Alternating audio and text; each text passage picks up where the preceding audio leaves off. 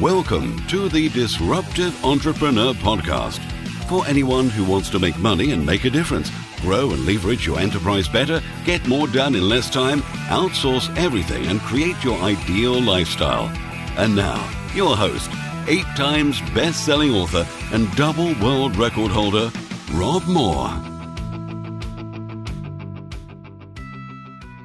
Welcome to the Disruptive Entrepreneur Podcast. This is Rob Moore here with part two of Sales Make the World Go Round. If you haven't listened to part one yet, definitely recommend you pause me right now and go and listen to part one first. Assuming you've listened to part one and you're on to part two, or you've just paused me to listen to part one and you're back for part two, let's go with part two. So, if you try and sell someone something immediately, then you're doing a lot of damage to yourself, your business, and your brand. And you know, some people say, like, hey, well, it doesn't really matter, just give it a go. And you can just, you know, go and try and sell anything to anyone. And 50 people will say no, and five people will say yes, and that's fine. It's a numbers game.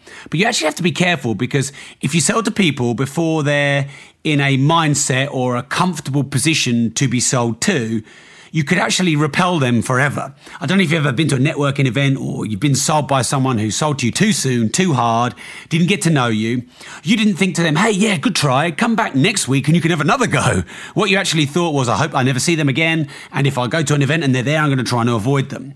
So a way to negate overselling someone or selling someone too soon such that it can actually damage you is to work out the ideal number of touch points in your sales process for your business or your enterprise.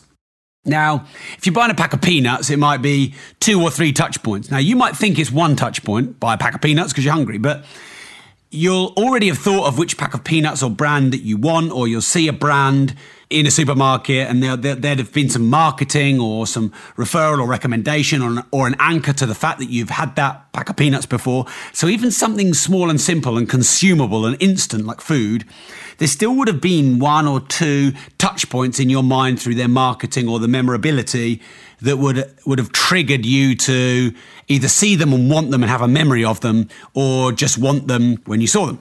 So you're probably going to have between a 3 and 11 touch points depending on your brand. Now, if, if someone wants to buy a £100,000 car, there's going to be way more than two or three touch points. There might be 11, even more touch points. And when I say touch points, I mean amount of times that you've seen or been aware You've got memory, a little space in your mind about the product, service, idea, or whatever. So if you can make sure that before you're speaking to someone or your salespeople are speaking to someone about the product or service that you're selling, if they could have already been exposed to you, your brand, beforehand by way of what we might call a pre sale or pre stick, it's also known as, then that's going to make the sales process a lot easier. And that, that might be in the form of a report you know, online. They might, you might give someone a free report online or a brochure, a physical brochure that could go through the post. You could have a, an online e brochure and a physical brochure, an online report and a physical report. Even if they're the same thing, it's kind of different formats of touch points. So the touch points don't have to all be by email or all be by phone. If you some by post, snail mail as they call it, some online electronic downloads, maybe even texts, repurposing the same thing in different formats could almost count as more than one touch point. It'd be good if they've read your or your company's story somewhere before uh, you or the salesperson is face to face or on the phone with them or at the point of sale. Whether that's a bio online on Wikipedia or on your website, that certainly can help because the more they feel they know you before you speak to them, the more rapport and connection there is, and the less you have to sell to them, and the more they just ask for you to, I wouldn't say they necessarily just ask to buy, but the less of a pitch you have to do. Because if you're ever put in a position where you have to pitch, then you have the weaker position. So if someone ever says to you, hey, just pitch me now, you've got three minutes, don't ever do it. The only way you can ever win if someone ever says pitch me is say, hey, look, I couldn't sell you. I'm not here to sell you. You're smarter than that, uh, and put the uh, put the um, momentum back in, in their corner, if you like. So you never want to be in that position where you have to pitch before you've earned the right to pitch. So if they know a bit about you, your story, your history, then that's going to really build rapport and credibility before you have to talk about any kind of sale or offer.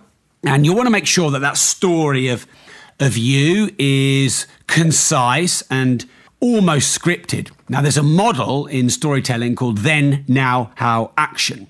So, then is the past and the low point. The now is how the story is now, you know, the, the results, the credibility. The how might be the results and credibility through the offer or the product or the service. And then the action is what someone should do next. So you might, for example, say something like, Six months ago, I was so skinned. I used to go down KFC and lick people's fingers. I used to pick fag butts off the floor and smoke them. Fast forward to now, and my company has sold 20 zillion copies of Life Leverage, and 1 billion trillion people have listened to the Disruptive Entrepreneur podcast. And you can get exactly the same results that I've got if you just invest a small amount of money in my products and services. And the way you can best do that is either online on the website or on iTunes. So that's a very crude then, now, how action story model. So you talk a bit about almost the creation of the product or the service or the low point of before the creation or the product or service. If you're an inventor, you'd talk about the low point before the idea where you got the bathtub revelation. You fast forward to now and the results and the credibility. You can wrap it in humility. Uh, that's always often a good thing to, to do because if you say, "Hey, I'm this and I'm that and I've done this and I'm done, I've done that and, and you're not worthy," then that can come across a bit like a dick, if there's probably no other better way of saying it. So if you can wrap your now results, the, the things that you've done, in a bit of humility, that will really help package up your then, now, how action story. The how is best served when the product or service is the how. So if someone can buy the solution, someone can buy in your product or service the results that you got. For example, um, one of my companies, Progressive Property, we offer product, uh, products and services, courses around property training and education to create uh, passive income. And my personal story is that I was nearly £50,000, so that's what, 80, 90,000 US dollars in consumer debt. And a mentor gave me a chance because he helped me get access to one of his courses at a 50% discount. And it still cost me, but he gave me a 50% discount. And I learned some no money down investing techniques on that course and on, with those manuals, and was able with my business partner to buy 620 properties, no money down. And the knowledge and education and support from mentors and people far smarter than I, and 25, 30,000 hours of investing time with myself and my business partner the 800,000 pounds of courses and trainings we've done across the whole world, because I really believe in products and services and courses from mentors, that's all been wrapped into the courses that we now offer. And for just a small amount of investment, you can get the same course and you can therefore get the same results that I did. So that's just a, a basic example of how you can take your then to now and then you can package your story into the how, and they get to buy the how. They buy the solution. So in my story, they bought what eight hundred thousand pounds worth of courses and trainings I've done over the last ten years, and they bought the course, the first course I ever did, and they bought the six hundred and twenty properties I did no money down. And of course, all the mistakes along the way that I made, they buy the solutions to those in the course that I now offer for a fraction of, of that price. Okay, so what else? What other pre sale or pre stick touch points can you have? Well, things like this podcasts, books, videos on YouTube and social media. They're all great ways to get your fans, followers, customers, and clients knowing about you, your products, your services before they meet you or they're sold by you or your sales team.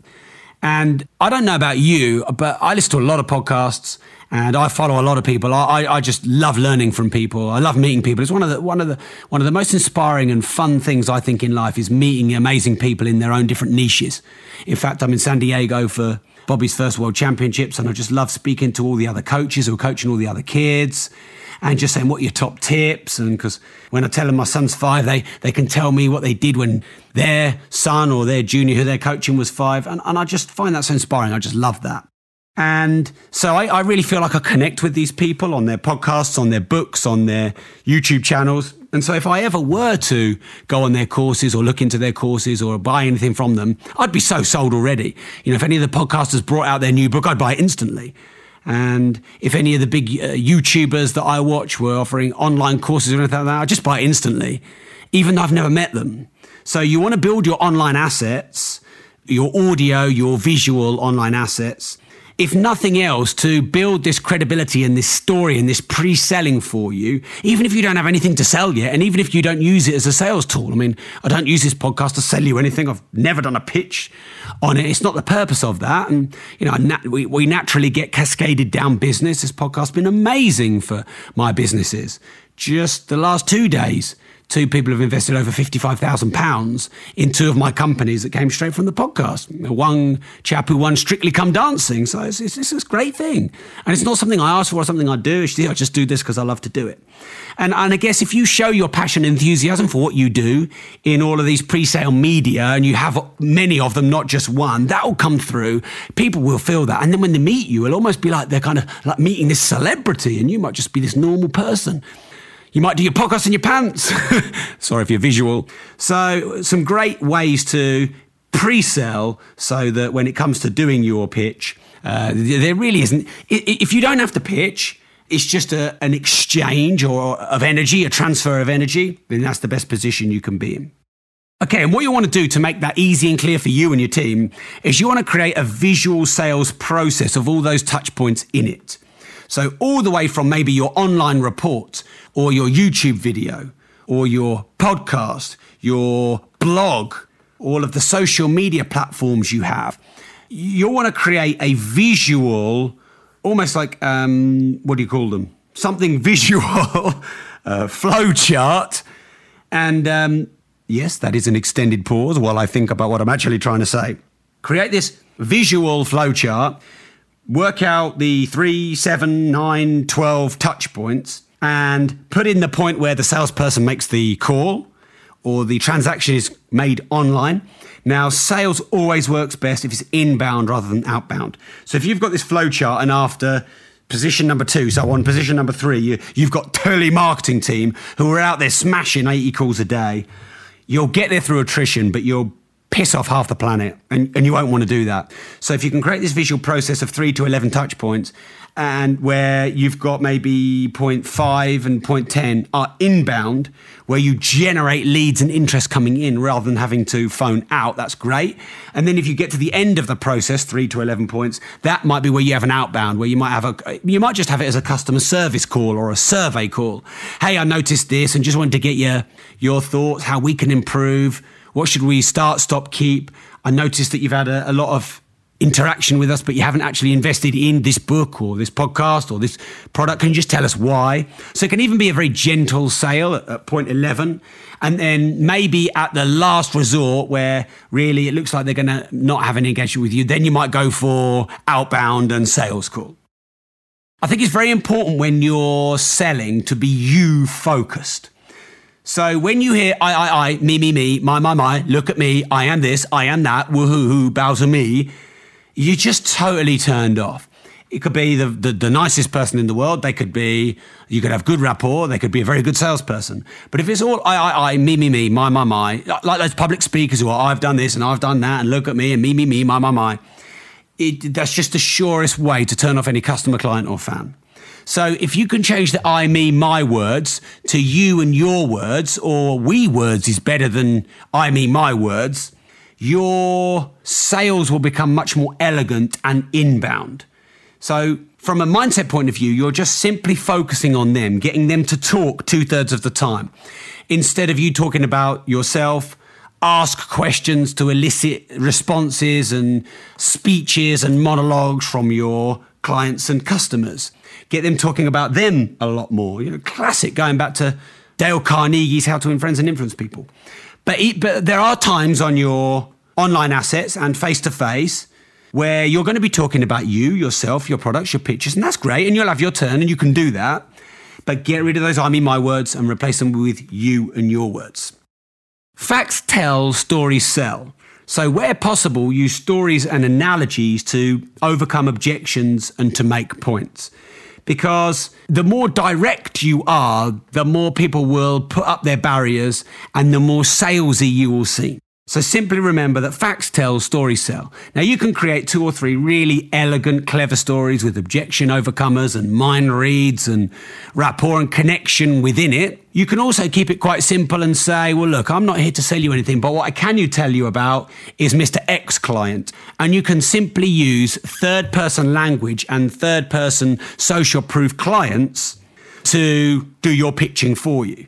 I'm not here to sell you, but what I can say is, Mr. X had a similar situation to you, and this is what they did, and this is what they thought. So, where possible, move away from first person, try not to ever be in pitch mode, and go into third person and use stories, analogies, and testimonials to do the selling for you. Now, there's this really big myth in sales, and that is people buy from people they like. Wrong, massive myth. Let's bust this right now. People don't buy from people they like. People buy from people who are like them. So, yes, it's good to like people, but you are going to feel more deep rapport, connection, a sense of we've been through things together, we could go through things together, we could socialize together and be lifelong friends together, and we're not like the rest of them, and we're almost kindred souls, and we're almost everyone's a bit different, and we're almost kind of a bit weird, and, and we're very misunderstood. You only ever get that closeness with people who are like you, not people who like you. So let me say that one more time because it's really important here. People don't buy from people they like, people buy from people like them. So what you'll need to do is find out what people are like and what they like, and you'll need to elicit their values and elicit their interests and then match and mirror those, but not in that really clunky NLP way that everyone was talking about in the 90s, where you were copying the body language and, you know, opening up your body and following their lead. I'm not talking about that kind of really contrived mechanical matching and mirroring.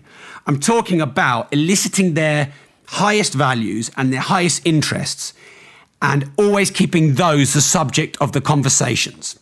Now, the carte blanche way, the model, the system, the script for eliciting values, it's really simple and it's so powerful. There's 30 pages of it in my book, Life Leverage, 99 to 129, if you want the sort of, you know, the, the deep, deep dive of it. But I can give you nine or 10 words right here, right now. And it's simply what is most important to you in your life. So if someone said to me, if you were asking me now, Rob, what's most important to you in your life? I might say growth, business. I might say family. I might say Bobby's golf. I might say happiness and contribution. And those five things are the things that are most important to me in my life.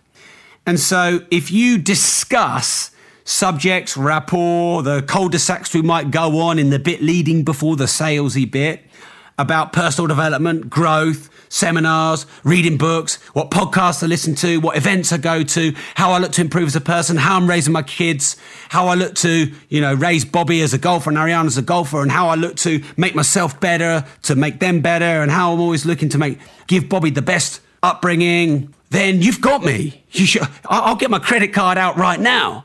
If you talk to me about what kind of chicken feed I use and how I like any other random stuff, I'm done. I'm bored. I'm, I'm, I'm out, as they say. Now, I know some of you might think that some of this is quite fundamentally basic. It's fundamentally fundamental because we cannot help going into self mode. I'm me, my, my, my, and where we talk about our interests and project onto others rather than getting their interests.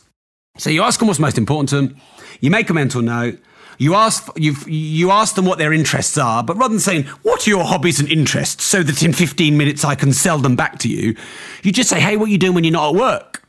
Hey, what are you doing if you, what would you do all day, every day if you weren't working? So find some conversational, elegant ways of getting the information you need and just keep the conversation on that track. Hey, tell me a bit about this. Hey, tell me a bit about that. Hey, I'm interested in that. Hey, that's I've never done that before. I'd love to learn about that. Now, here's the the the, the important part because some people say to me, "Well, Rob, if I'm not interested in what they're interested in, then this don't this don't work." Well, if you're not interested in what they're interested in, then what you do is you show interest and that you'd love to learn. So you'd say something like, "Hey, I'm rubbish at chess, but I'd love to learn or at least get your take on it." So even if you're not interested in it, show a desire to be interested in them and get them to talk about it and almost teach you a little bit. And that's the way you get around and not because you, you don't want to pretend that you're interested in something and get caught out. That's obviously the wrong thing to do. So, elicit their values, elicit their interests, keep all conversations and rapport on those topics, and you're three quarters, four fifths of the way there. You probably won't even have to ever go into pitch mode. Now, you do, however, want some scripted pitch. Now, you don't want to be organic with this. You want to have a few sentences of scripted pitch. Because when you do that, you're able to weave that into the conversation and get that across.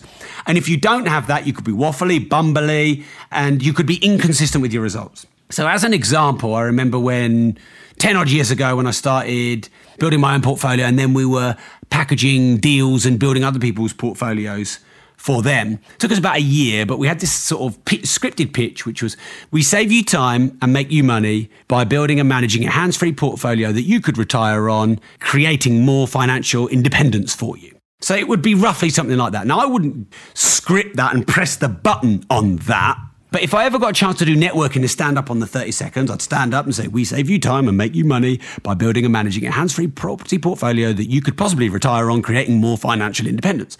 Now, it sounds like a bit of a mouthful, but it's fine. It's only 10, 15 seconds, and that's everything we do.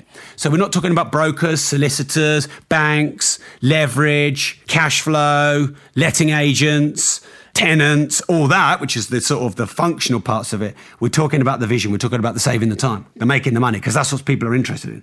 People are interested in having their time, their time saved. They're interested in saving or making more money. They're interested in better health, longer life. They're interested in being fitter, looking better. They're interested in more happiness. They're interested in things that are easier, faster, better. They're interested in feeling more important, more valued, more respected. So let me say those all again because you'll need to be writing these down. The things that everyone are interested in having time saved, created, freed. Save money or make money, more health, fitness, and looking better more happiness, having things done easier, faster, better, and being made to feel and feeling more important, valued, loved, and respected. And so we save you time and make you money rolls in the time bit and the money bit. Now, when I when I'd be talking people one to one, I wouldn't spout that out in like a press button. Here's your pitch. I'd try and weave that into a dialogue, into a conversation. But if I ever got the chance to stand up at a networking event, or someone would say to me, "What would you do?" rather than saying, "Well, well, we're in a, we're a property company and we do this and this and this and this and this," I could say, "Well, we save people time and money by building and managing a hands-free property portfolio for them." And I could say a half to two thirds of the pitch, and then they'd have a little bit of a chat and blah blah blah, and then, and then I could say, and and what that portfolio does is create more financial in, financial independence, so that they can do more of what they love. They can have hands off investments, and then I'd be able to do the second part of it conversationally. But you need to get that memorized so that you can weave it into the conversation, and then. When you've done it a few times, it won't sound scripted because if it sounds scripted, obviously it totally becomes a gimmick, a gimmick, a gimmick, uh, and backfires. Okay, now, I think two of the most powerful words in selling and marketing is imagine if. Because when you start with imagine if, A, what your client, customer, or fan or follower will do is they'll go straight into their own mind. So they're not anymore in your monologue, they're in their own head, which is where we all are and where we love to be. And then it becomes a choice, not a pitch. So if I said, imagine if I could save you time and make you money, it's much better than saying, I will save you time and make you money. Imagine if I said, imagine if I could help you build a global brand. Imagine if I could help you get more fans, followers for your business uh, at no extra cost. So those two little words, which are so simple, which can be tagged in front of anything you say. Imagine if, imagine if. And people who are taught well to pitch for VCs, they'll say something like, What if? And then they'll talk about a problem. Or they'll say, Imagine if, and then they'll talk about a problem, and then their, their app or their new business will solve that problem. What if we had a, yeah, look at me. What if we had a way of ridding poverty? What if we had a way of ridding and curing all disease? Okay, now be careful using gimmicks. What I was actually going to do in this original part two podcast was I was going to give you a lot of sales techniques. So the pause before the sale and the three word objection overcoming script, and it's because pre-framing, reframing, progressive selling, regressive selling, tag questions, and I was going to give you a lot of those details. But when I thought about it, I thought there's no point teaching gimmicks or techniques if you haven't got all the holistics. Now, if you decide that you'd really love me, for me to talk to you about all the technicalities of selling, send me a message on Facebook at Rob Progressive on my Facebook page. Ask me on Twitter at Rob Progressive. Email me, robmoore at progressiveproperty.co.uk. If I get enough of you asking for that, I'll do a part three. But I'm not going to talk about the gimmicks because gimmicks look tacky and salesy. I remember one time when I just learned a load of selling off uh, Zig Ziglar, I think it was. And I was doing this phone call and I was pitching someone and I, I'm, he said, so what have you got to sell me then? And I did the pitch, which I shouldn't have done. Should have said, hey, I've got nothing to sell you. I can't sell you. I just want to get to know you a bit more. And as soon as I'd done the pitch, I paused. And there was this like 30 second uncomfortable pause. And then he went, so you're doing the pause bit now, aren't you? And I was like, oh no. And it totally didn't work. And what an idiot. He must have thought, what a idiot. So be careful using gimmicky techniques. What we're going to finish on is the process after the sale, because a lot of people don't think, they think about the, the sale, the sales process, but they don't think about after the sale.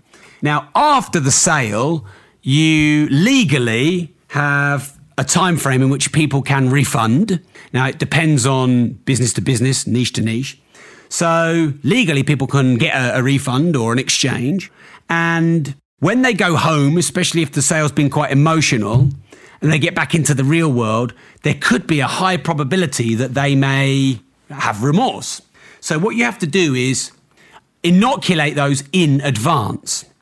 Now, you can do that through your language by suggesting some of the things they may feel in the next few days and that that's normal. And if they need anything, here's my direct dial or my direct email address.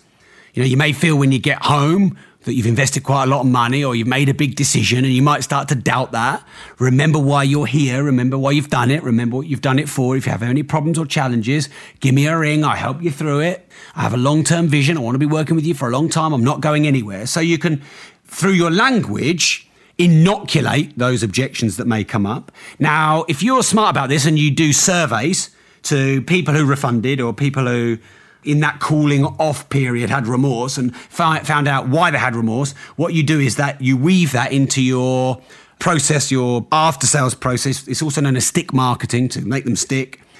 And you overcome those specific things, whether it's around time, money, or some one of their friends or family may talk talk themselves out of it.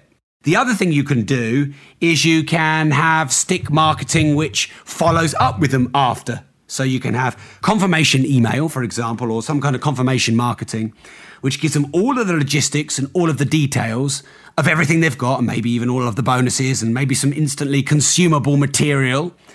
Because there's nothing worse than feeling like you've bought something, but you don't know what it is, when it is, where it is, and you haven't got all the details. If you've ever gone to seminars and all you'd come back with is that rolled up credit card receipt, and you, know you, you, don't really know what you've got for your money. So having a an, an automated follow up communication process, which gives all the logistics and the details on one on the one hand, overcomes the emotional objections on the other hand, and then also gives them some instantly consumable information that they can do immediately, because maybe they're not going to consume the thing for a week or a month. And or you can give them bonuses, so you can give them even more than you promised them. And the great thing about that is it builds emotional goodwill and emotional debt, which reduces their desire to you know, refund or re- record the sale. Uh, and it gives them something that they can consume now. And they got more than they felt that they were sold. And of course, you know it's best to undersell and over deliver. So you always want to hold something back and give them some kind of extra or bonus so they feel they got more than they paid for. Then they'll feel they got a bargain and they'll be really happy. Okay, so I hope you enjoyed the podcast, part two of Sales Make the World Go Around. I really do believe that selling is something you should embrace. If you listen to part one and part two and you've just thought, yeah, Rob, this is all useful, but I hate selling, I can't overcome my fears, doubts, worries, and concerns about it, then outsource it. Get a sales team manager, hire an outsourced telesales company, or hire your first salesperson internally, get them to listen to these two podcasts, and get them doing all the sales for you. Whichever way you look at it, business is about selling and nothing moves until someone sells something and everyone's selling something. And even the big people in the big businesses who've got the big visions, who don't look like they're salespeople at all, who do all the big keynote speeches like Elon Musk and Mark Zuckerberg and all these people, Bono and whoever, they're amazing salespeople. Buddha, amazing salesperson. Oprah, amazing salesperson. So even all these big world leaders, this, you know, Bill Gates and the Melinda Gates Foundation, they're selling you on eradicating poverty across the world. So let's not fluff this up. Sales make the world go round. Embrace it. If you can't, outsource and leverage it. Okay, so you may remember from the last two podcasts that we've got a 50th episode coming up, which is, hey, it's pretty cool we've got here. I want to say thank you for getting to this episode. We're nearly at 50. I uh, just want to thank everyone for sharing, for reviewing. Some amazing things have happened to me in this podcast. It's got me in touch with some amazing people. It's going to be on one of the biggest airlines in the world. I've got some huge interviews with some massive global celebrities coming up that A, I'm going to be doing, and I'm going to be being interviewed myself on some amazing shows. Thanks to you spreading the word. So I'm really honored, humbled, grateful. Thank you very much. Let me know what you want. This podcast is for you. So inspire me. What do you want to learn? What are your problems, your challenges? Uh, and let me help you with those. So send me your question of what you'd love me to share in terms of either a podcast or a question for the 50th episode. Rob Moore at progressiveproperty.co.uk, at Rob Moore Progressive on my Facebook, at Rob Progressive on Twitter. Hey, you can find me anywhere and everywhere. And I'm going to be giving away a very special gift to everybody's question that's asked on the 50th, 50th episode. So, really want to give back. Thank you very much. And remember, if you don't risk anything, you risk everything.